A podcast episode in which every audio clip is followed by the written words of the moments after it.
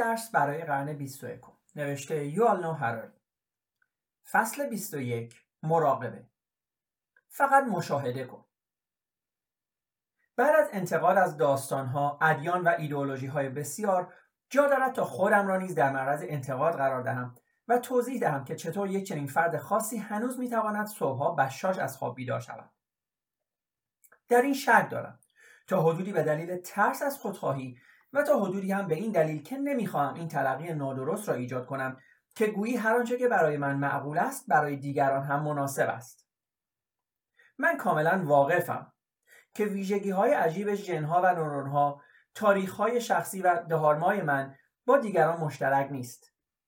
اما شاید به جا باشد که خوانندگان حداقل این را بدانند که چه طیفی به عینک من که از دریچه آن به دنیا مینگرم رنگ می‌دهد و سمت و سوی بینش و نوشته های من را تعیین می کند. من در سن نوجوانی سرکش و بیقرار بودم. دنیا برایم مفهومی نداشت و برای سوالات بزرگی که در زندگی داشتم پاسخی نداشتم. درک نمی کردم که چرا در دنیا و در زندگی خود من تا به این حد رنج وجود دارد و نمی‌دانستم چه کاری می‌توان در این باره کرد. تمام آن اطلاعاتی که از محیط اطراف و از لابلای کتاب ها می گرفتم افسانه های فراگیری بودند. مثل اسطوره های دینی درباره خدایان و آسمان ها اسطوره های ناسیونالیستی درباره سرزمین مادری و رسالت تاریخی آن اسطوره های عاشقانه درباره عشق و ماجرا یا اسطوره های کاپیتالیستی درباره رشد اقتصادی و نقش خرید و مصرف در کامیابی. من به حد کافی درک می کردم که همه اینها می توانند افسانه باشند. اما نمی‌دانستم چطور به حقیقت برسم. بعد از اینکه وارد دانشگاه شدم فکر کردم که دانشگاه می‌تواند مکان مطلوبی برای یافتن پاسخها باشد اما سرخورده شدم. دنیای علمی مرا به ابزار نیرومندی مجهز می‌کرد تا بتوانم اسطوره هایی را که بشر ایجاد کرده بود تجزیه و تحلیل کنم.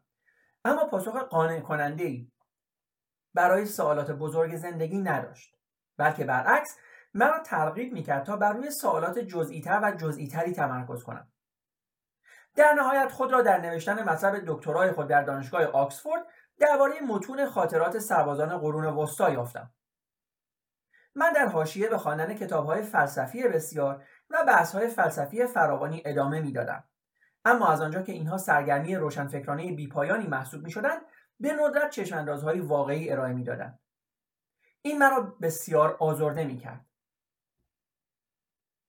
بالاخره دوست خوب من ران روم پیشنهاد کرد که سعی کنم تمام کتابها و بحثهای روشنفکرانه را برای چند روز کنار بگذارم و خود را وقف یک آموزش مراقبه ویپاسانا کنم. ویپاسانا در زبان پالی هند هند باستان به معنای درون نگری است. این پیشنهاد در نظرم نوعی حرف پوچ اصر نوین جلوه می‌کرد و از آنجا که من هیچ علاقه به شنیدن اسطوره های باز هم بیشتری نداشتم این پیشنهاد را رد کردم. اما او پس از یک سال اصرار در آوریل 2000 مرا ترغیب به شرکت در یک دوره ده روزه انزوای ویپاسانا کرد.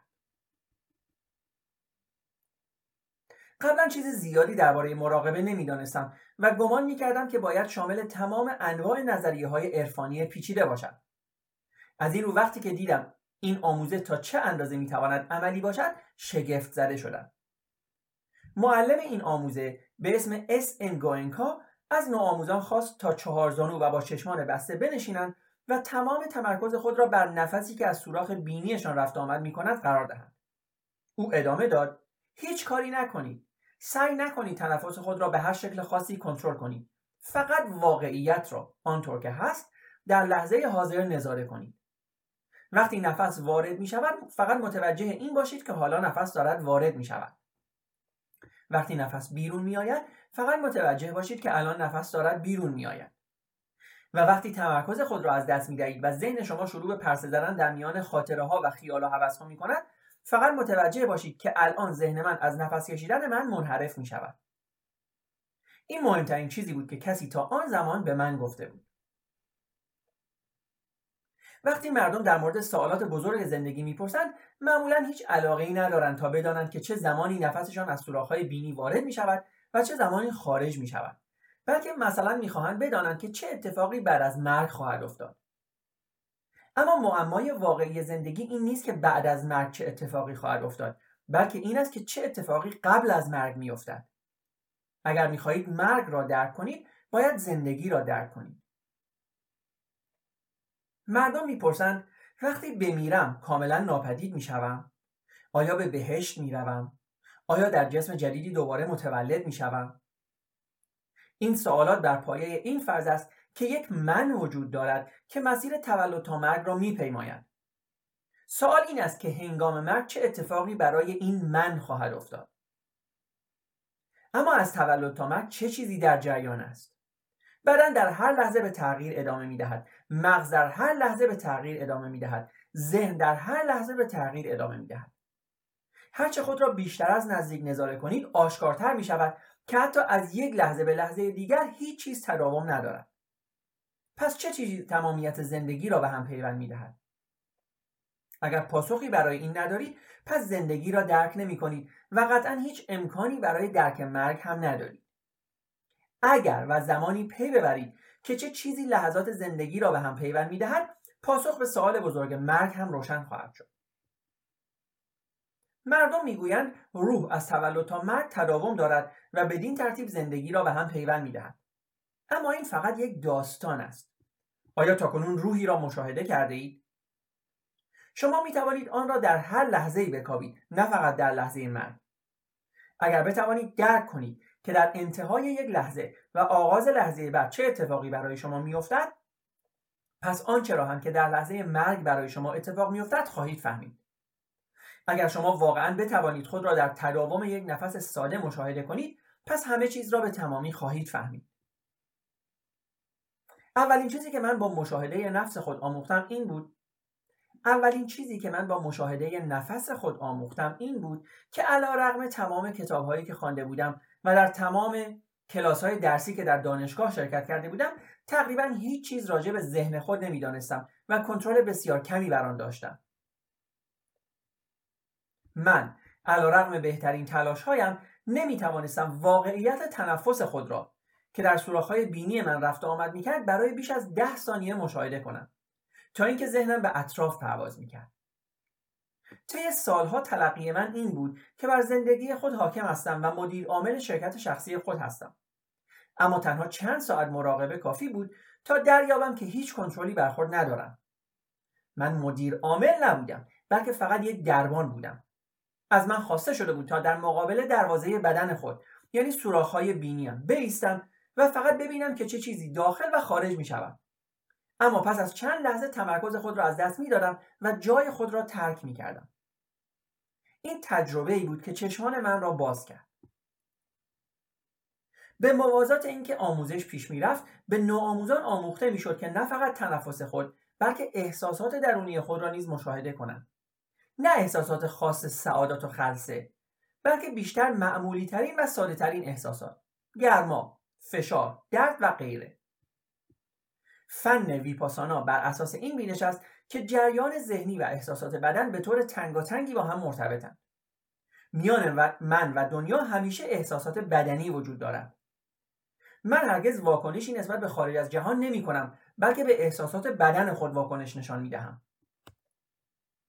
وقتی احساسات ناخوشایند هستند من با بیمیلی واکنش نشان می دهم وقتی احساسات خوشایند هستند من با حرس زیاده خواهی واکنش نشان می دهم حتی اگر گمان می کنیم که نسبت به کاری واکنش انجام می دهیم که دیگران انجام می دهند مثلا به پیام اخیر دونالد ترامپ یا به خاطرات دوران کودکی باز ما به واقع نسبت به احساسات فوری بدنی خود واکنش نشان می دهیم اگر به این دلیل خشمگین می‌شویم که کسی به ملت یا خدای ما توهین کرده آنچه که آن توهین را غیر قابل تحمل می کند احساسات شدید ما در حفره شکم ما و دردی است که قلب ما را می فشارد. ملت ما هیچ چیز حس نمی کند اما بدن ما واقعا درد می کشد. آیا می خواهید بدانید که عصبانیت چیست؟ خب فقط احساساتی که هنگام عصبانیت در بدن شما پدیدار می شوند را نظاره کنید. وقتی من به این انزوا گرویدم 24 ساله بودم و عصبانیت را شاید ده هزار بار تجربه کرده بودم. اما هرگز این زحمت را به خود نداده بودم تا ببینم که عصبانیت عملا چطور حس می شود.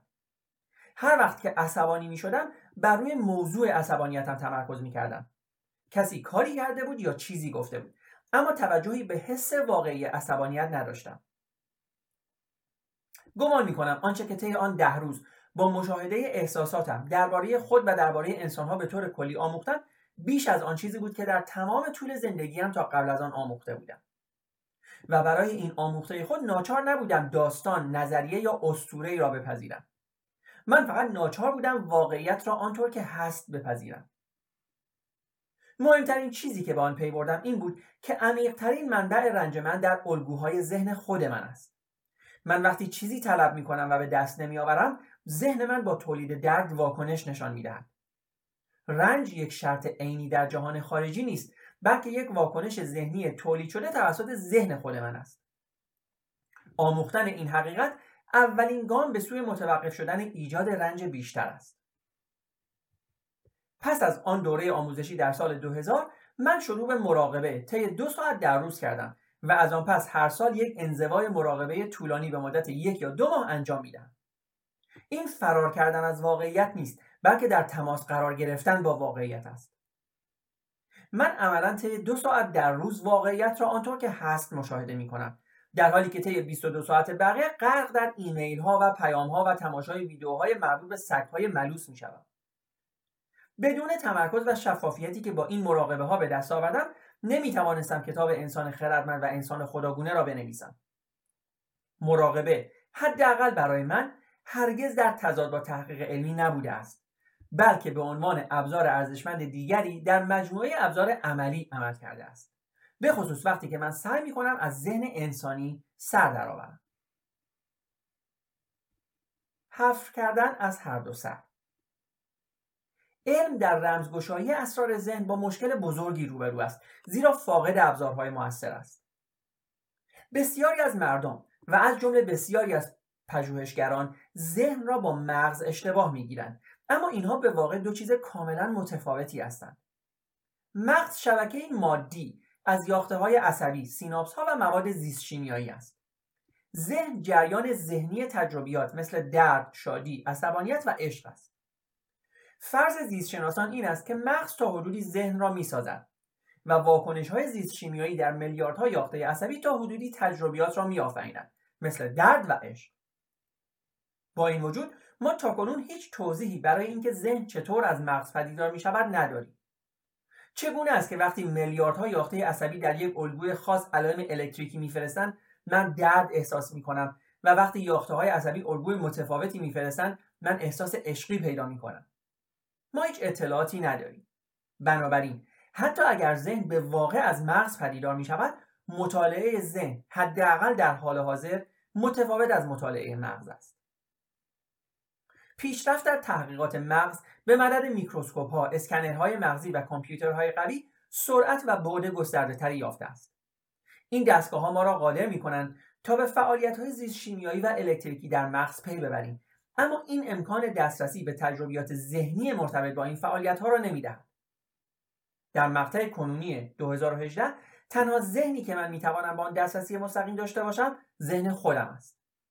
اگر بخواهم در مورد تجربیات دیگر موجودات دارای احساس موجودات دارای احساس اطلاع داشته باشم تنها می‌توانم به گزارش های دست دوم رجوع کنم که طبعا دارای نقایص و محدودیت های بیشماری هستند. بدون شک می‌توان با جمعآوری انبوهی از گزارش های گوناگون دست دوم و با بهرهگیری از علم آمار الگوهای تکرار شونده را شناسایی کرد.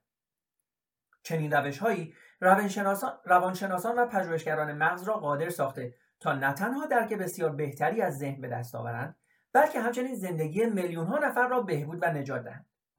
بدین ترتیب با گزارش های دست دوم نمی‌توان از حد معینی فراتر رفت. بهترین راه در زمینه تحقیق علمی بر روی پدیده خاصی مشاهده مستقیم است. برای مثال مردم شناسان به طور گسترده از منابع دست دوم استفاده می کنند اما اگر بخواهند به واقع فرهنگ ساموها را بشناسند باید دیر یا زود چمدانهای خود را ببندند و از ساموها دیدن کنند طبعا دیدار کافی نخواهد بود. گزارش های سیاهانی که از ساموها دیدن می کنند نمی تواند یک مطالعه علمی در مردم شناسی محسوب شود. زیرا بسیاری از این گزارشگران غیر حرفه‌ای فاقد مهارت‌ها و ابزارهای لازم هستند و مشاهدات آنها بسیار اتفاقی و پیشداورانه هستند. یک مردم شناس معتبر باید با روش مشاهده فرهنگ به صورتی روشمند و عینی فارغ از پیشفرزها و پیشداوریها آشنا باشد به این دلیل است که او در بخش آموزش مردم شناسی تحصیل می کند و همین آموزش است که مردم شناسان را قادر می کند تا نقشی حیاتی در پل زدن میان فرهنگ های گوناگون ایفا کنند. تحقیقات علمی ذهن از چنین روش های مردم شناسی استفاده نمی کند. در حالی که مردم شناسان اغلب از سفرهای خود به جزایر دوردست و کشورهای اسرارآمیز گزارش تهیه می کنند پژوهشگران زمینه های هوشیاری و آگاهی به چنین سفرهای شخصی در عرصه, ذهن نمی روند. زیرا تنها ذهنی که من مستقیما می توانم مشاهده کنم ذهن خودم است و صرف نظر از اینکه مشاهده فارغ از تعصب و پیش داوری فرهنگ ساموا چقدر دشوار باشد مشاهده ذهن من به طور عینی باز هم دشوارتر خواهد بود مردم شناسان پس از بیش از یک قرن کار طاقت فرسا امروزه روش های کارآمدی برای مشاهدات عینی در اختیار دارند.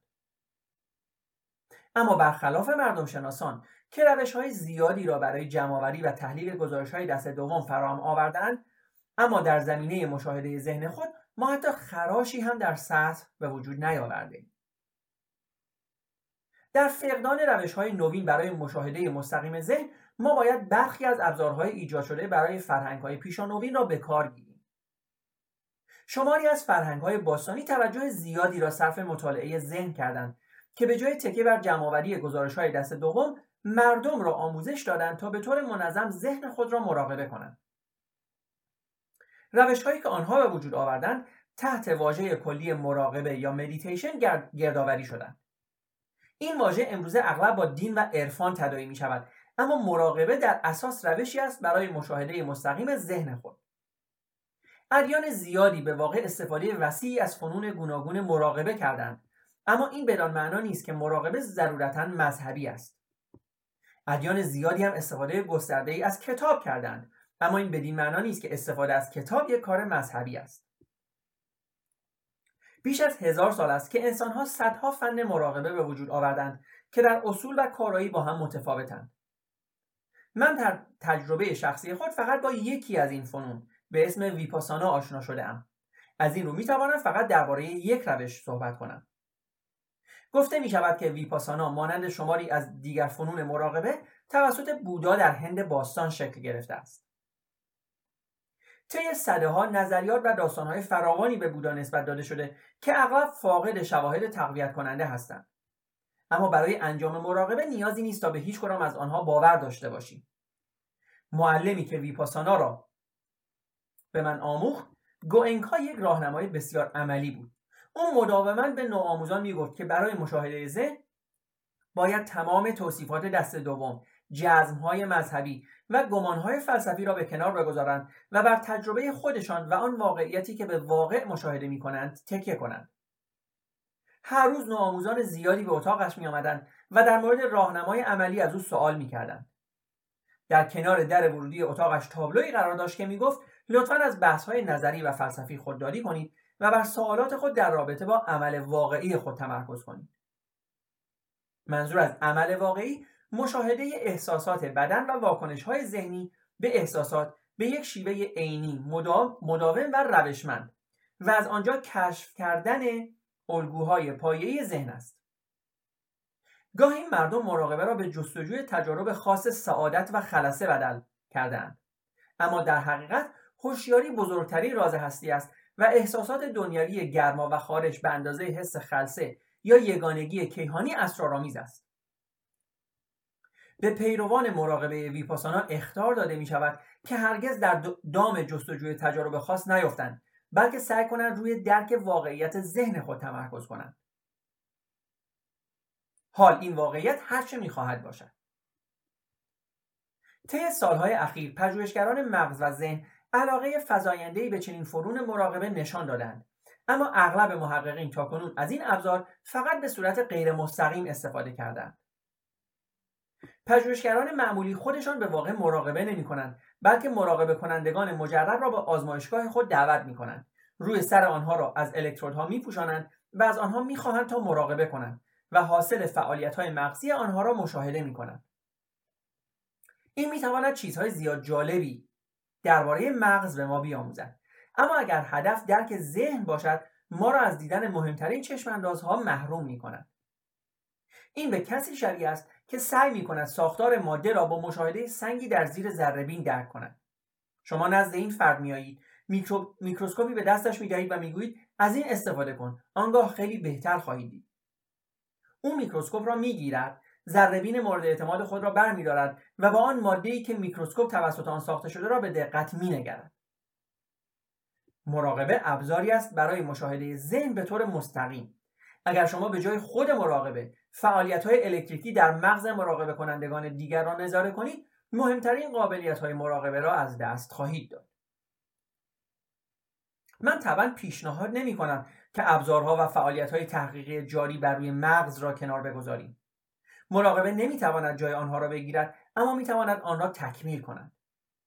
این تا حدودی شبیه به مهندسینی است که تونل عظیمی در زیر کوه حفر می‌کنند چرا فقط از یک طرف حفر کنند؟ بهتر این است که همزمان از هر دو طرف حفر کنند. اگر مغز و ذهن حقیقتا یکی هستند دو تونل به هم خواهند رسید. اما اگر مغز و ذهن اما اگر مغز و ذهن یکی نباشند پس کاملا اهمیت بیشتری مییابد که نه فقط در مغز بلکه در هر دو حفر کنیم. برخی دانشگاه ها و آزمایشگاه ها در حقیقت شروع به استفاده از مراقبه به عنوان ابزار تحقیقی می کنند نه به عنوان موضوعی برای تحقیقات مغزی. اما این روند هنوز در مراحل ابتدایی خود است. تا حدودی به این دلیل که نیاز به سرمایه گذاری خارق برای کار تحقیق دارد. مراقبه جدی مستلزم اصول بسیار زیادی است. اگر برانی تا احساسات خود را به صورت عینی مشاهده کنید اولین چیزی که باید به آن توجه کنید این است که ذهن تا چه حد وحشی و بیقرار است. اگر بر روی مشاهده یک احساس نسبتا مشخص تمرکز دارید مثل رفت آمد نفس از سوراخ‌های بینی ذهن شما معمولا می‌تواند این را طی چند ثانیه انجام دهد تا اینکه تمرکز خود را از دست می‌دهد و شروع به پرواز کردن در افکار خاطرات و آرزوها می‌کند. وقتی میکروسکوپی وضوح خود را از دست می‌دهد کافی است کمی دسته تنظیم آن را بگردانیم. اما اگر دسته شکسته باشد اگر دسته شکسته باشد می توانیم از متخصصی بخواهیم تا آن را تعمیر کند. اما اگر ذهن تمرکز خود را از دست بدهد ما نمی توانیم آن را به سادگی تعمیر کنیم. معمولا باید تمرینات بسیار زیادی انجام شود تا آرامش خود را حفظ کنیم و ذهن را متمرکز کنیم. تا بتواند به طور روشمند و دقیق خود را مشاهده کند. شاید در آینده بتوانیم قرصی مصرف کنیم تا بتوانیم فورا تمرکز خود را به دست آوریم. اما از آنجا که مراقبه می‌خواهد علاوه بر تمرکز ذهن را بکاود ممکن است چنین میانبری نقشی تخریبی داشته باشد قرص ممکن است ما را خیلی هوشیار و متمرکز کند اما همزمان مانع از آن خواهد شد تا در تمام طیف ذهن کاوش کنیم. با این همه حتی امروز می توانید با تماشای یک فیلم خوب در تلویزیون به سادگی در ذهن تمرکز ایجاد کنید اما ذهن آنچنان روی فیلم تمرکز می کند که نمی تواند پویایی های خود را مشاهده کند اما حتی اگر نتوانیم بر چنین تجهیزات فنی اتکا کنیم نباید تسلیم شویم ما می توانیم از مردم شناسان، جانور شناسان و فضانوردان الهام بگیریم. مردم شناسان و جانور شناسان سالهایی را در جزایر دوردست به سر می‌برند و در معرض انبوهی از بیماری ها و خطرها قرار می گیرند. فضانوردان سالهای زیادی را صرف برنامه های تمرینی دشواری می کنند تا خود را برای سفرهای اتفاقی در فضای بیرونی آماده کنند. اگر مایلیم برای درک فرهنگ های بیگانه فضاهای ناشناخته و سیارات دور چنین تلاش هایی بکنیم پس ارزشمند خواهد بود تا با همان جدیت تلاش کنیم تا ذهن خود را درک کنیم تا بتوانیم ذهن خود را بهتر بشناسیم قبل از آنکه الگوریتم ها آن را برای ما مهندسی کنند. خب دوستان عزیز ممنونم از اینکه با ما بودیم با آخرین فصل از کتاب 21 درس برای قرن 21 امیدوارم از این فصل کتاب هم لذت برده باشید. اگر برای خواندن کتاب های جدید پیشنهاد یا اصطلاحا اگر پیشنهادی دارید می‌تونید این پیشنهادها رو برای من بگذارید تا اگر من هم به اون کتاب ها دسترسی داشتم اون کتاب ها رو به صورت صوتی برای شما بخونم. ممنونم که با من بودین. روز و شب همه شما خوش. دوستان عزیز ما رو در تلگرام، یوتیوب و اینستاگرام با نام مینیو تاک و در سرویس های پادکست انکر، Breaker، Google Podcast، Apple Podcast، Spotify و Castbox با نام مینیو پادکست دنبال کنید. ممنونم.